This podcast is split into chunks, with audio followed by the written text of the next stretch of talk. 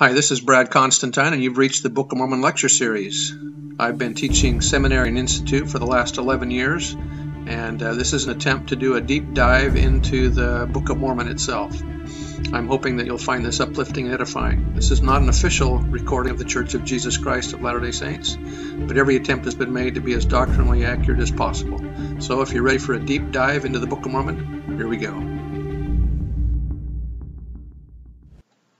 Hi, and welcome back. This is uh, Brad Constantine, and this episode or this lesson will be 1 Nephi chapter 13. We're still in the middle of Nephi's vision here of, of the future and things that are going on, so let's get into verse 1. And it came to pass that the angel spake unto me, saying, Look, and I looked and beheld many nations and kingdoms. And the angel said unto me, What beholdest thou? And I said, I behold many nations and kingdoms. And he said unto me, these are the nations and kingdoms of the Gentiles. Now, an explanation here of the definition of Gentiles. For the Nephites, Jews are nationals, persons from the kingdom of Judah. Gentiles are persons from elsewhere. In this sense, the Latter day Saints are called Gentiles. In this vision, the nations and kingdoms of the Gentiles are the European nations. The Gentile nations most frequently alluded to in the writings of Nephi are the Christian nations of Europe and the United States. In most places throughout Nephi's writings, the terms Gentile nations and Christian nations are interchangeable. And that's from S. Michael Wilcox. The word Gentile as used in Mormon writings is not a term of reproach. It comes from gentilis, meaning of a nation, and is used in sacred history to designate the nations not of Israel. The Latter day Saints themselves are Gentiles in part, for while they claim lineal descent from the Hebrew patriarchs, it is mostly through Ephraim who mixed himself among the people, that is, among the peoples that have furnished proselytes to Mormonism.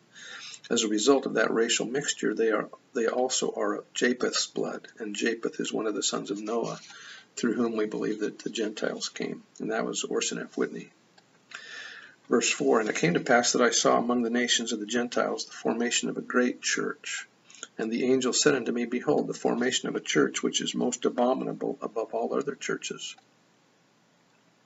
The great and abominable and uh, the great and abominable church or church of the devil are expressions used to identify all churches or organizations of whatever name or nature, whether political, philosophical, educational, economic, social, fraternal, civic, or religious.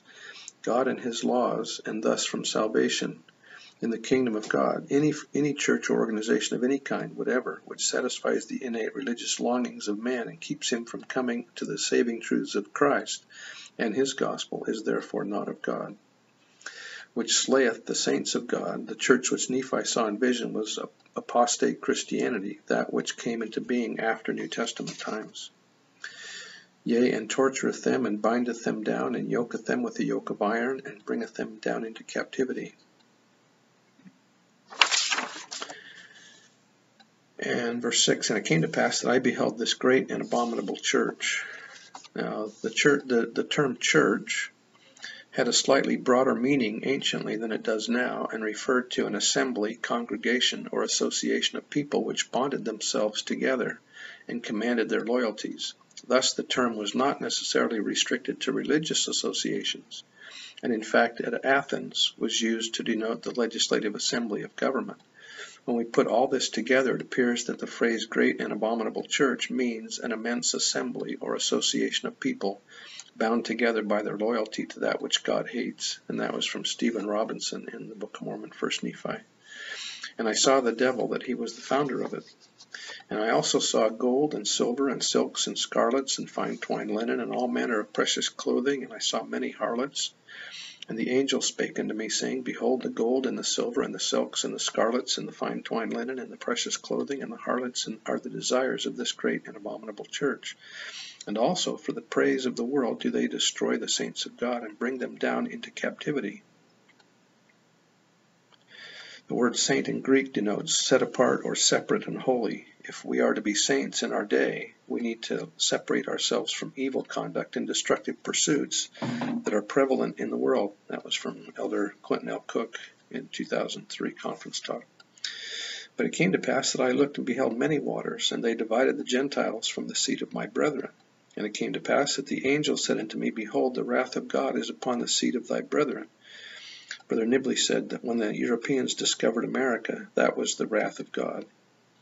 Verse 12, And I looked and beheld a man among the Gentiles. We believe this to be Christopher Columbus, who was separated from the seed of my brethren by the many waters. And I beheld the Spirit of God that it came down and wrought upon the man. And he went forth upon many of the, upon the many waters, the Atlantic Ocean, even unto the seed of my brethren. On October 12th, 18, or 1492, at two in the morning of a very bright and clear night with a brilliant moon, and the sea high with a good following wind, a sailor in the mast sighted either St. Kitts or San Salvador, the outmost island in the Caribbean. America was discovered, and this was the stroke of doom, the wrath of God upon the seed of my brethren. Now, it's interesting to think about the timing of Columbus's arrival to America. If that was in October of 1492, uh, it is possible that this is the Day of Atonement or the Feast of Tabernacles when Columbus lands in America. Is that symbolic? Very similar to the second coming of Christ. Will the Savior's second coming also come around the fall or around the Day of Atonement and the Feast of Tabernacles, which is the Feast of Gathering? I think it probably will. I think there's a correlation here between the, the festivals of the Jews and the timing of the second coming. Now, with respect to Columbus and his uh, being inspired by the Holy Ghost, um, this is from his journal. It says, He gave me joy and cunning in drawing maps and thereon cities, mountains, rivers, islands, and the harbors, each one in its place. I have seen and truly I have studied all books, cosmographies, histories, chronicles, and philosophies and other arts for which our Lord with provident hand unlocked my mind, sent me upon the seas, and gave me fire for the deed. Those who heard of my emprise called it foolish, mocked me and laughed, but who can doubt but that the Holy Ghost inspired me? Another occasion he said, we read that in the year of the success Columbus wrote on one occasion to Ferdinand, I came to your majesty as the emissary of the Holy Ghost. Uh, so Christopher Columbus believed that he was being inspired in his uh, quest to find uh, the uh, East in, or the West Indies. Also, I found this interesting comment here from Orson Hyde, speaking at the celebration that Brigham Young spoke at on the 4th of July. Um, in 1854, he said, connecting Christopher Columbus's voyage and discoveries with the ministry of, of Moroni, the ancient American prophet and divine messenger and caretaker of the records of the Book of Mormon, referring to him as the Prince of America.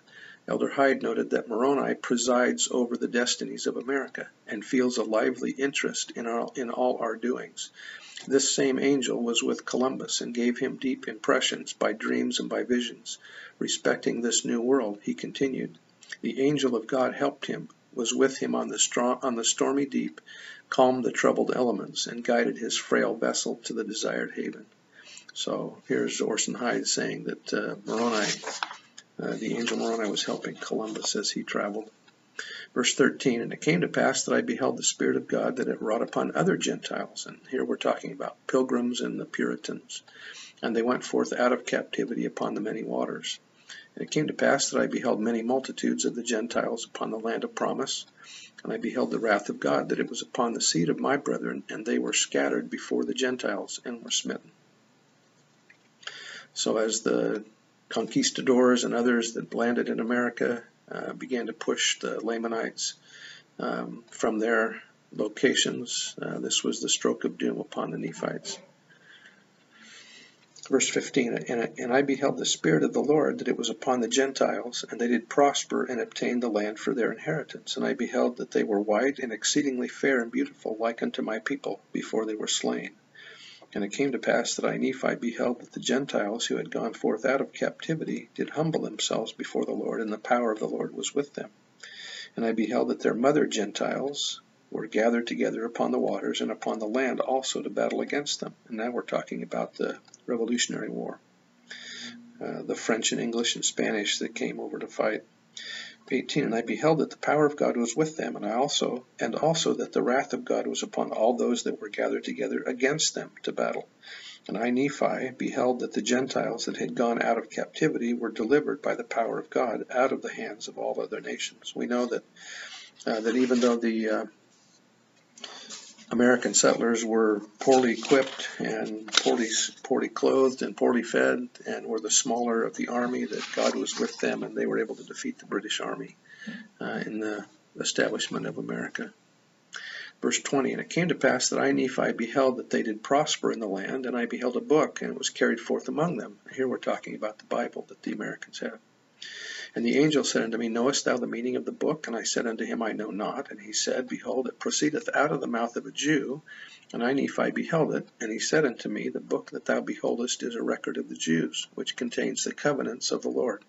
And this is talking about the Old Testament which he hath made unto the house of Israel. And it also containeth many of the prophecies of the holy, holy prophets, and it is a record like unto the engravings which are upon the plates of brass, save there are not so many. Nevertheless, they contain the covenants of the Lord, which he hath made unto the house of Israel. Wherefore they are of great worth unto the Gentiles. So here he's saying how the Old Testament had less uh, less scriptures in it than the brass plates had, but this is the Old Testament that he's talking about. 24 And the angel of the Lord said unto me, Thou hast beheld that the book proceeded forth from the mouth of a Jew, and when it proceeded forth from the mouth of a Jew, it contained the fullness of the gospel of the Lord. Now he's talking about the New Testament of whom the twelve apostles bear record, and they bear record according to the truth which is in the Lamb of God.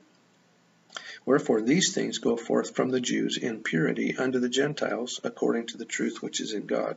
So at the time the, the Bible was written, it, went, it was uh, in its purity. It had been it hadn't been ruined yet. From sundry revelations, this is Joseph Smith speaking, which had been received, it was apparent that many important points touching the salvation of men had been taken from the Bible or lost before it was compiled. From what we can draw from the Scriptures relative to the teaching of heaven, we are induced to think that much instruction had been given to man since the beginning which we do not possess now.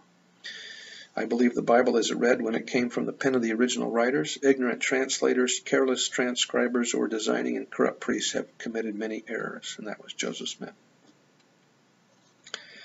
Verse 26 And after they go forth by the hand of the twelve apostles of the Lamb from the Jews unto the Gentiles, thou seest the formation of that great and abominable church, which is the abominable, which is most abominable above all other churches. For behold, they have taken away from the gospel of the Lamb many parts which are plain and most precious, and also many covenants of the Lord have they taken away. And all this have they done that they might pervert the right ways of the Lord, that they might blind the eyes and harden the hearts of the children of men. The angel makes it clear to, the, to Nephi that the corruptions of the Bible were not simply a result of subtle accidents of hand and eye, but rather a premeditated program with evil ends in mind. Those involved in this abominable enterprise were a part of the mother of harlots, and thus represented and accomplished the purposes of him who is perdition. That was from Millet and McConkie. Verse 28 Wherefore thou seest that after the book hath gone forth from through the hands of the great and abominable church, that there are many plain and precious things taken away from the book, which is the book of the Lamb of God. And he, again, he's talking about the New Testament. And after these plain and precious things were taken away, it goeth forth unto all the nations of the Gentiles. And after it goeth forth unto all the nations of the Gentiles, yea, even across the many waters, which thou hast seen with the Gentiles, which have gone forth out of captivity, thou seest, because of the many plain and precious things which have gone have been taken out of the book, which were plain unto the understanding of the children of men, according to the plainness which is in the Lamb of God because of these things which are taken away out of the gospel of the Lamb, an exceedingly great many do stumble, yea, insomuch that Satan hath great power over them. So, what exactly was taken out of the Bible that causes such stumbling blocks for the people? In an editorial published by the Church of Jesus Christ of Latter day Saints, we read what the ancient biblical text was really like. The most striking thing about it was that it that, as originally written, the Old Testament was a testimony and witness for Christ. If we had the Old Testament as it was originally written, mankind would have a more a most powerful and infallible witness that Jesus of Nazareth was indeed the Christ, that he gave the law of Moses, that he was the God of Abraham, Isaac, and Jacob, and that his coming into mortality was plainly foretold in a detailed manner in Holy Writ. The witness for Christ was the most important thing in that ancient record. And that is what was eliminated by enemies of Christ who sought to destroy all scriptural marks of identification which might have clearly identified him as the Savior of the world. And that's in a book entitled Unlocking the Book of Mormon. Verse 30 Nevertheless, thou beholdest that the Gentiles who have gone forth out of captivity and have been lifted up by the power of God above all other nations upon the face of the land, which is choice above all other lands, which is the land that the Lord God hath covenanted with my with thy father, that his seed should have for the land of their inheritance. Wherefore, thou seest that the Lord God will not suffer that the Gentiles will utterly destroy the mixture of thy seed, which are among thy brethren. Now it's interesting, he's talking about his seed being the Nephites, and uh, we, we know that the Nephites were completely destroyed by the Lamanites. So he's saying here that even his seed is going to survive. So both Nephi and Laman's seed would be spared. There is no such thing as a pure Lamanite. So we know that after Christ that the Nephites and the Lamanites were combined. Uh, so you couldn't distinguish a Nephite from a Lamanite uh, after that. So the descendants of Nephi are still with us. Verse 31 Neither will he suffer that the Gentiles shall destroy the seed of thy brethren, so that Lamanites will not completely be destroyed. Neither will the Lord God suffer that the Gentiles shall forever remain in that awful state of blindness which thou beholdest they are in, because of the plain and most precious parts of the gospel of the Lamb, which have been kept back by that abominable church whose formation thou hast seen. Wherefore, saith the Lamb of God, I will be merciful unto the Gentiles, unto the visiting of the remnant of the house of Israel in great judgment. And it came to pass that the angel of the Lord spake unto me, saying, Behold, saith the Lamb of God, after I have visited the remnant of the house of Israel, and this remnant of whom I speak is the seed of thy father, wherefore after I have visited them in judgment, and smitten them by the hand of the Gentiles, and after the Gentiles do stumble exceedingly because of the most precious and plain and precious parts of the gospel of the Lamb which have been kept back by that abominable church, which is the mother of harlots, saith the Lamb, I will be merciful unto the Gentiles in that day insomuch that I will bring forth unto them in mine own power much of my gospel, which shall be plain and precious, saith the Lamb. And now he's talking about the Book of Mormon that will come forth among the Gentiles. That the Gentiles will be the first opportunity to accept the gospel. Once rejected, the Gentiles will be without excuse, and then the gospel will go to the Jews. Verse 35 For behold, saith the Lamb, I will manifest myself unto thy seed, that they shall write many things which I shall minister unto them, which shall be plain and precious, and after thy seed shall be destroyed, and dwindle in unbelief, and also the seed of thy brethren. And destroyed in this context means to be scattered, not really wiped out or killed. Behold, these shall these things shall be hid up, and Moroni we know buried the plates, to come forth unto the Gentiles by the gift and power of the Lamb. The Book of Mormon was translated by the gift and power of God. Joseph only took a total of about 63 days to translate the Book of Mormon. No mere man could have written such a book in such a short span of time without the help of God. 36 And in them shall be written my gospel, saith the Lamb, and my rock, the rock of revelation, and my salvation. The purpose of the Book of Mormon is to bring us to Christ, not to expound a fullness of gospel doctrine. Verse 37 And blessed are they who shall seek to bring forth my Zion at that day, for they shall have the gift and the power of the Holy Ghost. And if they endure unto the end, they shall be lifted up at the last day, and shall be saved in the everlasting kingdom of the Lamb. And whoso shall publish peace, yea, tidings of great joy, how beautiful upon the mountains shall they be. And it came to pass that I, Nephi, uh, I'm sorry, it came to pass that I beheld the remnant of the seed of my brethren, and also the book of the Lamb of God which had proceeded forth from the mouth of the Jew, that it came forth from the Gentiles unto the remnant of the seed of my brethren. When Melvin J. Ballard visited the Fort Peck and Blackfoot reservations, he said he met many who knew him as soon as they saw him and asked for the book which he was to bring them. They said they had seen him in dreams bringing to them a book.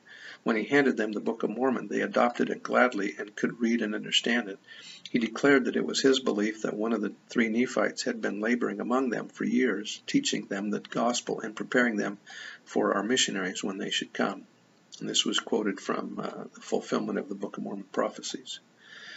Verse 39 And after it had come forth unto them, I beheld other books which came forth by the power of the Lamb from the Gentiles unto them unto the convincing of the Gentiles and the remnant of the seed of my brethren, and also the Jews who were scattered upon all the face of the earth, that the records of the prophets and of the twelve apostles of the Lamb are true. I wonder if he's talking here about the Dead Sea Scrolls, maybe. Uh, and the verse 40, and the angel spake unto me, saying, These last records, and he's probably referring here to the Doctrine and Covenants, the Book of Mormon, the Pearl of Great Price, and the inspired translation of the Bible, which thou hast seen among the Gentiles, shall establish the truth of the first, which are of the twelve apostles of the Lamb, and shall make known the plain and precious things which have been taken away from them, and shall make known to all kindreds, tongues, and people that the Lamb of God is the Son of the Eternal Father and the Saviour of the world, and that all men must come unto him, or they cannot be saved. And they must come according to the words which shall be established by the mouth of the Lamb. And the words of the Lamb shall be made known in the records of thy seed, as well as in the records of the twelve apostles of the Lamb. We don't have the records of all the uh, we don't have all the records of the 12 apostles. We have a few of the apostles. There are these records that come forth, for example, the Gospel of Thomas and the Gospel of Philip. There are 14 sayings of Jesus in the Gospel of Thomas, which have been accepted and included in the New Revised Version of the Bible. This wasn't discovered until 1950, and yet it is accepted as genuine sayings of Jesus that are coming forth, and that was from Hugh Nibley.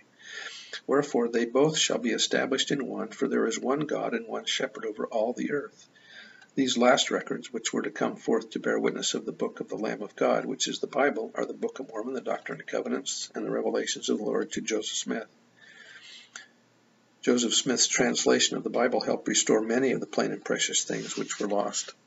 Verse 42 And the time cometh that he shall manifest himself unto all nations, both unto the Jews and also unto the Gentiles. And after he has manifested himself unto the Jews and also unto the Gentiles, then he shall manifest himself unto the Gentiles and also unto the Jews. And the last shall be first, and the first shall be last. I think it's interesting as we as we contemplate what's been said here about the coming forth of the various scriptures and how we have these uh, scriptures today, the Book of Mormon, to help us understand better the, the Bible and what a blessing it is to have. I bear testimony that the Book of Mormon is true. In the name of Jesus Christ, amen. If you like this podcast, you can share it and like it. And if you have any comments, be sure and, and leave those too. Thank you. See you next time.